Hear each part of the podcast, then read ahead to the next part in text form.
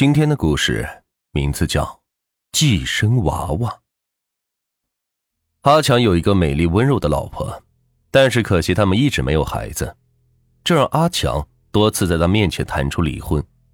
阿强的老婆小芳也只是一直的哭，一个字也不说。阿强也是没有办法。就这样，阿强跟着小芳一天一天的过去了，直到今天，家里来了一位客人。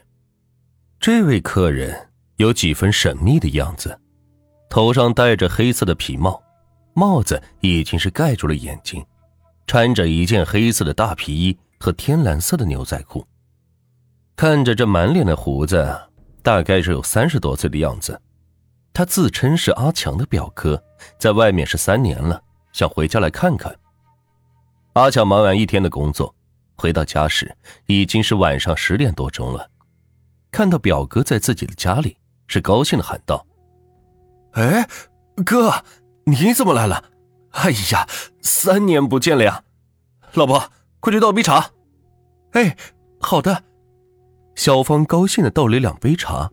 “哦，老婆，这位是咱哥。”阿强以为表哥来是个意外惊喜，他却不知道表哥的来是场坏事。“哦。”我们见过了。小芳开心的坐了下来，表哥说道：“你们还没有孩子吧？”“呃，这个 ……”阿强不知道该怎么回答表哥的问题。那这样吧，我这里有个很管用的药，吃了它必有效。阿强接过药，看了看，就扔给了小芳。小芳把这包药大略的看了看。就放在了桌子上。表哥，你今天在家里等了好久了吧？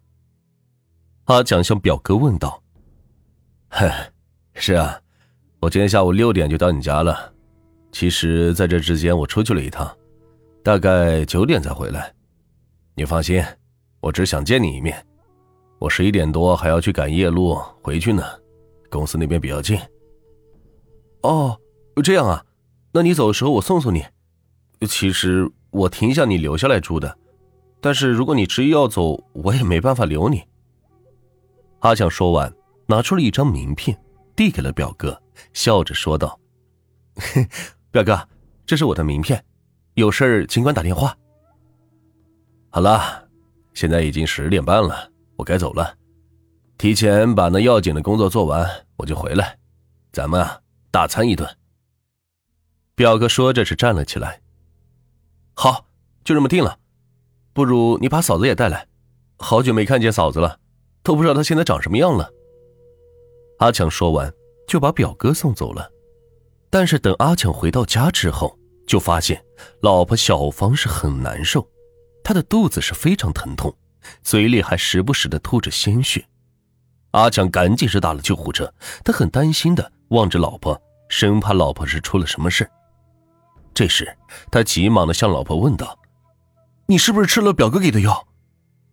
小芳忍着疼痛说道：“啊，是啊，那药不会是毒药吧？这怎么可能？”小芳的这句话是把阿强给吓了一跳。很快，救护车是赶了过来，几位护士把老婆小芳是抬上了车，阿强也是跟着上了车，焦急的看着小芳。转眼之间。已经是到了医院，就在护士把他放在病床时，他的肚子居然裂开了。天哪！那肚子顿时裂开，鲜血像瀑布一样是涌了出来。大约不到十秒钟，从肚子里是爬出了一个全身是血的婴儿。那婴儿是爬了出来，血淋淋的身体是把护士都给吓呆住了。小芳也死了。这诡异的婴儿是非常的狂暴。阿强得知这个消息，一下是趴在地上，他全身是哆嗦着，向着表哥打电话，想把这事告诉他。可是电话是一位中年妇女接的，那不是嫂子，是一个胖女人。阿强用最快的速度问他表哥现在在哪儿。那女人说：“这阿柱啊，他两年前车祸就去世了，我是他的房东。”你是他的弟弟吧？阿强已经是吓坏了，他不敢继续想下去，因为他刚才就见到了表哥。可是为什么房东那边却说这表哥死了两年呢？难道这房东在撒谎吗？接下来，房东在电话上说了一句话，才让阿强知道，这表哥是真的死了。就听这个房东说：“哎呀，太好了，总算是找到你了，阿强呢？你表哥生前写了一份遗嘱，现在还在这。你这样，等会儿我寄给你。从遗嘱可以看来，你哥他不是意外的车祸，应该是他知道自己活不了了，再或者，就是自杀。”对于现在的阿强来说，什么遗嘱、什么车祸都不重要了，他只想静静的、安静的待一会儿。